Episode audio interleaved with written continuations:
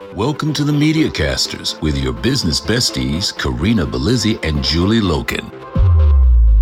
In every episode, you'll get behind the scenes access to experts who share their struggles and successes in podcasting, publishing, and presenting. So grab a pen, grab your bestie, and kick it with Corinna and Jules. Love is in the air. And we have Rhonda Penders here. She is the founder of the Wild Rose Press, a romantic. Okay, you explain what the Wild Rose Press is. I know what it is, but I'm afraid that I might not do it justice. so, the Wild Rose Press, we started back in 06 as a romance only publisher, mainly because my business partner, RJ, and I were both published romance writers, and that's what we knew. So, we wanted to be a publisher for romance authors um, and that worked out really well for us for about seven years. And then our romance authors wanted to write women's fiction and science fiction and some other things. So we expanded beyond that. But our core has always been romance. And this year in particular, our mission has has kind of been, you know, where has the love gone? Because we we're missing some of those old fashioned romances that we used to get. We're getting a lot of things that aren't romance. So we're really trying this year really hard um, call for submissions for you know, the Hallmark movie romances, the Harlequin contemporary romances, your historicals, pretty much anything romance we're looking for this year.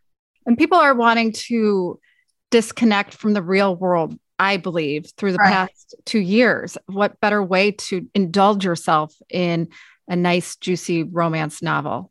Well, and one of my, I guess, my things that I hear time and time again about romance novels that people will say, oh, it's all formula, it's all the same thing it is and it isn't. I mean, yes, it's always happy ending, which is why those of us that like romance novels, that's why we read them.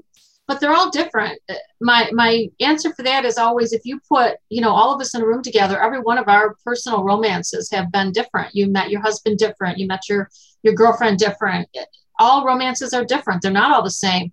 They might all end up the same, but they're not the same meat. They're not the same journey. It's all different.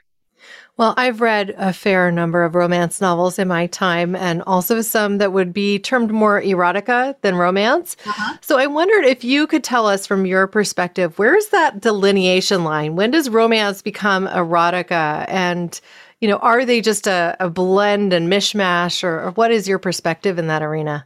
So there's a couple different things there, layers. So erotic romance and erotica go hand in hand. Erotic romance is all about the couple and so once the couple meets or once they're involved, there's no other couple on the scene normally. It's usually about them. It's very, very hot. It's very graphic. It's very described, but it's all about that couple. Whereas erotica can go into a whole bunch of different things with menage trois, with uh, you know BDSM, and you can go into a whole lot of different places that's not necessarily the romance. And at the end of the story, there's not an implied happily ever after or happy for now in erotica erotic romance has to have that happy ever after. They don't have to be heading down the aisle, but they have to be together at the end of the book, committed to each other, at least for now. So that's the difference between those. When you're talking about a romance novel versus that, it's really a romance novel takes you all the way through a lot of that, but it just doesn't get quite as hot as erotic romance does. So there's it, it's hard to know that line, but you kind of know it when you're reading it like, oh, yeah, this is erotic romance, and this is just a really spicy romance. I don't know if that. What are the giggles for, girl? a really spicy romance kind of just tickled my funny bone. Really spicy would be in the old days. I'm I'm dating myself, but Harlequin had a line called Desires and Temptations, and those were were romances, but they took us into the bedroom, and they really described the lovemaking but tastefully, not in any kind of, we call them buzzwords, the, the words we use in erotic romance. Give us an example of a buzzword. Oh, God, don't ask me to do that, Jules. Come on. All right. The pressure's so, on. Oh, my Lord. Um, so in in erotic romance, you can use words like, um, oh God, come, uh, cunt. I mean, some of these really strong words that are used, the F word, used in a way that isn't demeaning. I like how you called the F word. she said the C word and then. That's right. so in erotic romance. We love you already, Rhonda. you can use those words. You would not use those in a romance novel. You wouldn't use those. You would use a, a term that meant the same but was softened, if you would. You know, not all things in romance have to be hard. the double entendre is just too much. double entendre. oh my gosh. Okay. That's so, funny. We're making Rhonda nervous. We're making Corinna nervous. no, I mean it's it's like hard to avoid talking about sex if you're talking about romance novels, right? So, well, it is, and I and I don't have any issue with it when we're in in, the, in a setting where uh, you know we're, we're amongst people that are talking about it. I have been in settings of, of literary writers and they're a little bit more stunned to find out what romance writers write which is why 50 shades of gray really hit so big right? Because nobody knew we we already were writing that. Nobody knew that until 50 shades of gray came out and they were all like oh! But romance writers had been writing that for years and and you know we weren't horrified at all by it. Can i just give my review on 50 shades of gray yeah i thought i could have written it myself. I was like well it, it was yeah that's a whole different. How did that one hit the the gold mine, if you will? Well, it, it, without insulting anybody, sh- she knew people. So when you when you know people and you can get your book out there, it, it doesn't always have to be good, but it also struck that titillation, if you would, that people wanted to read it because it was so naughty. And you know, as we say in the in the romance world, we probably could have given them ten books hotter than that, but you know, we weren't on that media circus that she was able to get on. So it's it's the old saying, it's not what you know, it's who you know, right? There are some very entertaining reviews of that book that I found on Amazon, which made it worth the fact that I actually read the first book, Fifty okay. Shades of Grey. I found it to be the most irritating book I've ever read in my life. Mm-hmm. I've never actually seen somebody repeat the same phrases so many times in a work of any sort that I actually waded through.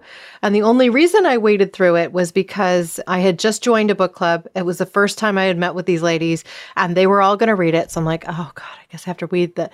My husband would come home and see me reading it. And I'm like literally frowning, scowling as I'm reading it. He was so excited that you were reading it, though, right? so, uh, but I, I t- heard this really interesting take from an author I very much respect, and that's Anne Rice. And she said, you know, I've seen lots of criticism for Stephanie Meyer's work with this Fifty Shades of Grey and that it's no good, that it's this, that it's that. And it really came to her defense and saying, look, you know, it's it's a hard work to write an entire novel. And the fact that she sat down and did this for a series of books mm-hmm. goes to say, and that all of you are reading it goes to say that this isn't terrible and you should all just lighten up a little bit, basically.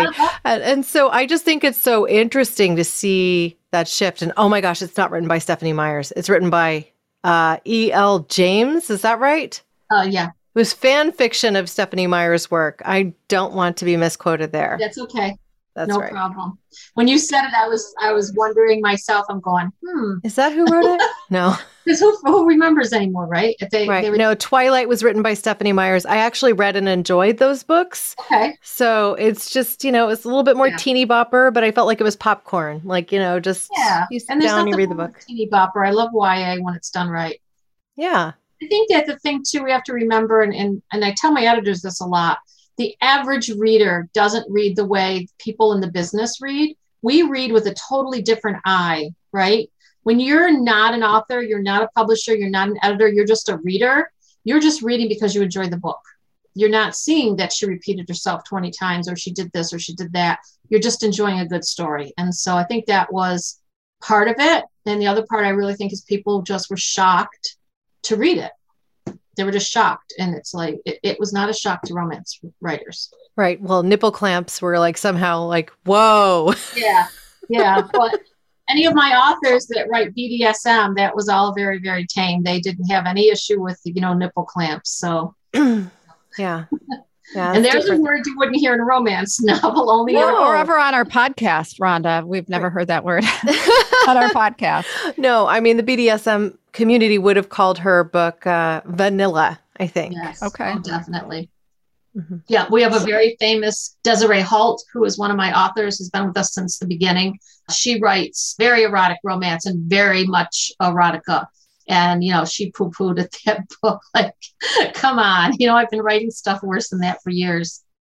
Who are your authors? I'm curious to know who are your authors that are weaving these tales of romance and erotica? Because I bet we would be surprised. And um, a lot of I don't know. You know, we're a small press, so a lot of some of our authors have crossed over to the New York Times bestsellers, but a lot of them have stayed pretty much middle of the road. They have good sales, but they're not ones that you go out and say, "Oh, you know, that author, you know, uh, is a Wild Rose Press." But and without giving doing my authors a disservice by by talking about some and not the others, but you know, I brought up Desiree Holt because she's a, a very, very dear friend of mine, and she's been with us since the beginning and believed in us when we were brand new baby publishers and she writes the most amazing, sensual, sexy BDSM and, and other stories uh, for our erotic line. So she's really phenomenal. Wow. So sounds like I've added to my reading list. Definitely need to add her, Desiree so there's quite a bit of talk lately about books being censored. And some of them are even like the Fifty Shades of Grey, as a for example. So I wonder what your thoughts are about where we are currently in that media space. And I'd also like to get into something specifically that relates to when to publish in a traditional publisher like yourself and when to sure. self publish. So. so, for book censorship, my take on it is everybody needs to lighten up. I mean, they just do. I, I mean, I don't think that there's certain books that kids should be reading. I mean, I remember again, I'm going to date myself, but you remember Are You There, God? It's Me, Margaret by Judy. That was my favorite. You weren't allowed to read that in sixth grade. You had to be in eighth grade. You know, you had to be like, it, it was a thing at our school library where you had to be a certain grade before they'd let you read that book. And I don't think there's anything wrong with that to a certain degree. I certainly wouldn't want teenagers reading Fifty Shades of Grey, although I'm sure they have. There's just certain things they don't need to be reading. But once they become adults you know that's up to them what they read. Now what do we offer in the high schools? I think we have to use our common sense. And if it's a book that can teach and educate and show us maybe where we've been and where we don't need to go again i, I don't think that those books should be censored. I think we should just use our common sense my take on that and I mean, Corinna touched upon this it, because a lot of our listeners are aspiring authors. And I happen to know when you put all your energy into a book, whether it's fiction or nonfiction, you are putting all your love, all your energy. And then when you're done, you're just like, what, what do I do now? And mm-hmm. you deal with so many authors. And the wonderful thing about Wild Rose Press is that you cultivate talent within your publishing company. The authors come to you, you take them, and then you're teaching them how to be a better author, number one, and teaching them how to market and brand their book. Because as an author, you are your brand. Right. So that is so fantastic. What what do you do once you finish that book? So there's a couple things. I think that, you know, one of the things we grew our company on is we grow writers. So um, obviously you still have to be a good writer. It has to be a good story, but we'll help you polish it my editors are phenomenal at working with authors. If they see the diamond in the rough, they'll work with you. What gets frustrating is when that author has written 10 books and you're still helping her correct the same things over and over. They really should grow and learn from the first nine books. But to your question of what should they do, I think that an author, if it's her brand new first book out of the gate, you really need to research publishers, see which one fits your book. It doesn't do you any good to send me a book of poems because we don't publish poetry. So you really need to look and see what did I write? Where do I think it fits? Which publisher? And then read their guidelines and see if you want to send it in and, and see what happens. I think contests are still a great idea for new writers because you're going to get that unbiased feedback from a judge that doesn't know you. They're going to tell you very bluntly if, if it's good or not. I don't think that should make you stop writing because judging is very personal. Something I love is something you're not going to love. But I think it's a stepping stone for new writers to get their feet wet, to get over that first rejection, if you would, because uh, everyone's going to get rejected at some point. You know, you need to to get some tough skin and realize that's going to happen.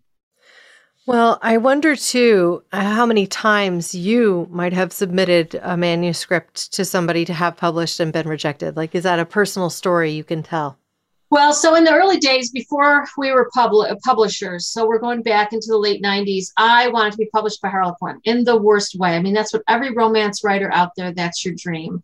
And I wrote some wonderful stories and I sent them in. I even met with editors at some conferences and got some requests, but I never quite made it past the first gates. You know, I never made it to that, you know, that stepping stone. But I remember what it was like to get that feedback and and the highs and the lows of it. And contests again, you know, back in the 90s, contests were huge because that was one way to get really good feedback. And and when romance writers association was a huge thing and there were uh, chapters all over the country you wrote to you did all these different contests every month.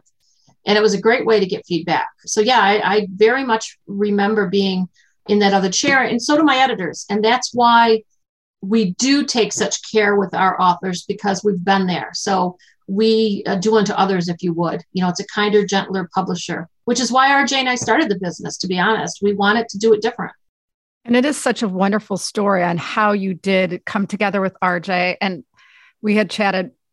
Rhonda was on another podcast, and I swear we mentioned RJ about 500 times. So we have to give a shout out to RJ. But, you know, it, it speaks to you just having this dream as a writer and wanting to get into Harlequin, but dreaming even bigger and doing something like this, starting a publishing company. And how many books do you have underneath you now?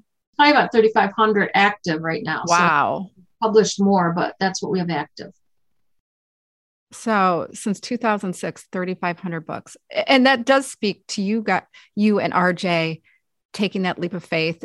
I'd love to hear that story because Corinna hasn't heard that story yet. So RJ Morris lives in North Carolina, and I live up here in New York. And we met on an e Harlequin website in the late 90s. I think it was 99. We were both wanting to get published, and we became part of a critique group of 11 writers. And the other ladies didn't write as fast as RJ and I. So we kind of went off on our own part of the group, but also we would email separate and we would critique each other's work and we would cheer each other on. And then she got published with a small press at the time. It was just an e press. And I was actually writing for the confessional magazines. Dorchester owned True Confessions, True Romance, and I had a standing gig every month to write for them. So we were writing. And then in 04, we wanted to go to the Dallas RWA together. And so we met up in San Antonio. We'd never met each other. We were only online buddies. And I told my family I was going to go meet this lady in San Antonio who I'd been internet friends with. And my kids went nuts because that's the thing you always tell your kids not to do. And so we only knew each other online. We'd never talked on the phone, we'd never met yeah so anyways we, we went to san antonio and i was part of this is a very long story corinna i'm sorry i was part of the san antonio romance authors which is a, um, a romance writers group back then and there were about 100 members if you can believe it and so i met a lot of them in dallas fast forward two years later in 06 rj who is a wizard with the computer she she's a total geek but she can do things that no one can do she said to me you know, I think we should open a publishing house. And I said, Are you having a midlife crisis? I think maybe you just need to go get a boyfriend or something. Don't me into this. And I said, What are you talking about? And she said, Ebooks are going to be the next best thing, next big thing. Now, this is in 2006 when only a very small few presses were doing ebooks and nobody wanted to be e published. That just wasn't a thing. You know, you were not really published. And I thought she was a little crazy, but we tossed this idea around and she said, look it, with all your contacts and with my computer skills, let's just do it and see what happens. Well, we'll publish some things and, and we'll play with this. I said, okay, whatever, you know. and so here we are, 16 years later. we became a corporation in 2012, and uh, you know we haven't looked back. But her her little idea. So I come back to the Sarahs because it's very important the fact that I was a member of them, they were 100 members strong. So when we opened the company May 1st of 06, they pushed it out to everybody they knew. And Desiree Holt was a big part of that. And they really helped propel us to where we wanted to go very quickly. And a lot of those authors gave us manuscripts and said, Here, just publish this for us. I'll give you this book and throw it out there and see what happens. Um, and these were ladies that were already published with the big five, and they just helped. And so, you know, I, I go back to the Sarahs as much as I can. I was just there in November meeting with some of them because that's what really got us going. Wow, that's fascinating. And just having such a long span in publishing, I'm curious because there are a lot of people self publishing, as you yes. well know. How has the advent of a- Amazon and KDP changed the way you do business? Let's just stop for a second. KDP sure. is Kindle Direct Publishing, correct? Yes. Okay. So I think that there's never been a better time to be an author because if you want to be published, you can be. Um, you know, you go back 10 years and it was a much bigger struggle. You, you really had to have a publisher. You remember the days when self pubbed was just, you know, it was as bad as Vanity Press. Nobody wanted to be self pubbed. Nowadays, it's very normal. That's the good side of it. I think the bad side, what has really happened is the market has become so incredibly saturated because writers will throw whatever they've written out there, they'll put it up for sale and they'll sell it for nothing. They'll sell it for 99 cents or, or nothing and so you've got a lot of stuff out there, a lot. And, you know, there was some crazy number like 10,000 books hit Amazon every day or something. So it's hard as a writer to stand out from that crowd and actually have a quality product that's worth a buyer's buying as opposed to something that somebody just decided to write and throw out there. If you're going to self publish, make sure that what you're self publishing is worthy of your name don't put your name on crap and put it out there because it's going to be out there for a very long time and you're going to get bad reviews and you're going to get negative press and your name's on it. So I, I, just don't think that in the old days, I used to say there might be a reason why you're not published and maybe you need to think about it and grow a little bit instead of just saying, I'll just do it myself. That's going to be a very unpopular opinion, but you know, that's my opinion. Those are words to live by. Don't put your name on crap. Exactly. To, mm-hmm. You know, because here's what'll happen somebody might buy it or download it for free. But if it's not any good, they're not going to go back and get your next book, even if it's free. They've already seen that it's horrible. They're not going to go get another one. You're not going to build a career. You're not going to build a readership if your book that you put out there isn't any good.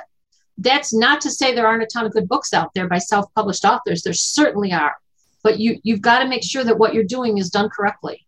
A lot of these authors aren't even having their books edited self-publishing right. which is the number one no-no right rhonda? It is it is in my book mm-hmm. no pun intended but you know again don't put your name on crap. Don't put something out there with typos and and errors and you know you change the name from the heroine to lee to leah halfway through. They just literally write it out of their keyboard and they slap it out there and then they they wonder why they get bad reviews. That may be the name of this episode. Don't put your name on crap. Right well i will say I, every book i read and i've mm-hmm. read a fair amount but every book i read always has errors in it. I've never oh, found definitely. a single book that didn't have errors. It's very and difficult to do that. Yeah even the big stuff i always have come from this perspective it's like i'm afraid i'm going to miss a detail and so i read every word and i'll see right. misuse of the word they versus them or or he when it should have been her and like little slips or even just the right. wrong form of a verb and it's like oh that didn't fit you know it's just the nature of it on a kindle book you could go back and fix some of that if it gets reported to you unlike in the print form right right, right. Well, in print, I mean, there's books that go out with mistakes. It, it just happens. And I think that, again, it's the, the world we live in where everything's getting done very, very fast. And, and that's good, but that's also going to have a quality issue. An editor has read that book, you know, two, three times. The author's read it how many times? Even when it goes to proofreading, which it goes out before it publishes, there's some things that are going to get missed and you try hard not to but it, it, happens if it's a huge error if it's really bad we will pull it even from print and fix it, but it has to be something that's worth the cost of doing that. It makes me feel better about myself because emails I send out and I read it afterwards. I'm like, how could I have missed that? Um, to know that you, the Wild Rose Press, there are those like oversights, if you will. Yeah. It makes us human. It happens. Well, and the reality is it happens even in marketing materials that are very, very short by comparison. Right. So, some of us that work in the world of marketing consumer products and goods, we've grown accustomed to certain techniques where you literally read the words backwards to try Yes. and find typos and things like that. But you're never going to do that in a feature length book. It would just No. make no sense. No, the only thing we've offered is we ask our authors, you know, it's really best if you could find anybody that has never read your book and give it a read right before so that, you know, they see it with fresh eyes because the editor's eyes aren't fresh anymore any more than the authors are. Yeah. And your mind makes corrections. It does, it does, doesn't it? As much as like you might true. think you've done it all correctly, your mind Yeah. like I have a very good friend who writes um, under the pen name of Cassie Alexander. She's a romance novelist who specifically focuses on paranormal romance. So it's a lot of like dragons and Yeah. vampires and you know all sorts of crazy stuff. Uh, but she she's just so adept at digging into story and creating really racy scenes that just get you all involved. And she's been professionally published. She has a five book series under the Edie Spence novels. And then that was then taken back to be self published. So now she controls it and is doing most of her new releases, if not all of them, on Kindle Direct Publishing now because she likes having more control. Right. And she's shared with me that she's been able to go back and fix some of the errors Mhm. that I found, like because I'm just anal that way. I Right, tell her every right. time. I think you should hire Corinna as one of your editors because I don't think any mistakes will get past her. you know that's one of the other reasons to self-publish is the control option right you know i get authors that want to tell me how to do the publishing and, and my answer to them is you can either publish with me and i'll take care of it or you can go do it yourself. Because if you need this much control of your book then you really should be self-publishing because a publisher is going to do all these things that a self-published author does herself. So you really need to think about that. You know we work with you don't get me wrong we work with you on the cover we work with you on the book but at the end of the day we're publishing it not you and so you need to take the back seat a little bit sometimes So, um, what are the key things that you would say you're in control of when you're the publisher versus the self-published? Because I'm sure this has come up enough.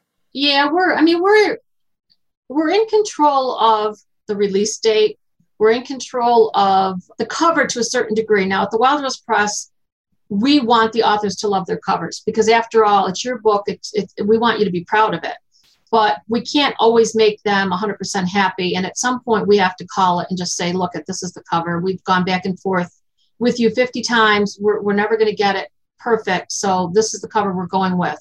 So we do have control of that. We have control of the pricing. A lot of our pricing is based on you know where it should be priced for the industry. It's priced on our printer costs all of that kind of thing. Uh, we will put your book on sale when we can for a request. So we work with you there you know we're pretty much in control of when it happens where it happens where it's getting distributed. Everything that you would have to do as a self-published author you know we handle for you as a publisher free of charge. It's it's part of the the package if you would or it's part of the contract. I love that. And I was just gifted today an ARC copy of one of your books, Troubles in Belmont, by our girl, Nikki Pascarella. I Hi. cannot wait to read it. The cover is gorgeous. It's so beautiful. And I almost cried because she dedicated the book to me. Oh, isn't that awesome? Now she has a um speaking of erotic romance, we have a Yeah. series called Passport to Pleasure. Oh, and yeah. Nikki has a um is it a Spaniard? She because she does belly dancing. Steamy Nights in Cairo. It's like Cairo. steamy- a- yep. Steamy yeah, Nights Egypt. in Cairo. So she's a belly dancer, um, falls in love with a, a, a gentleman in Cairo. I love that. And Yeah. I cannot wait, wait to read that. So, the power of these books, the power of romance, the power of just getting lost in these books are things we really need as a collective in society. Right. And I, I guess as we wrap this up, I want to ask Rhonda, I'm going to put her on the hot seat. What's the last book that you've read? Last book that you had a choice in reading? The last book that I had a choice in reading is actually one of our own. It's from our Wilder series. I read a lot of Christmas books this year, but in our Wilder series, which is a series that takes place in a fictional town in Wyoming, I read Christmas in the Wilder County Jail, which is uh, written by two of our authors who have been part of this series.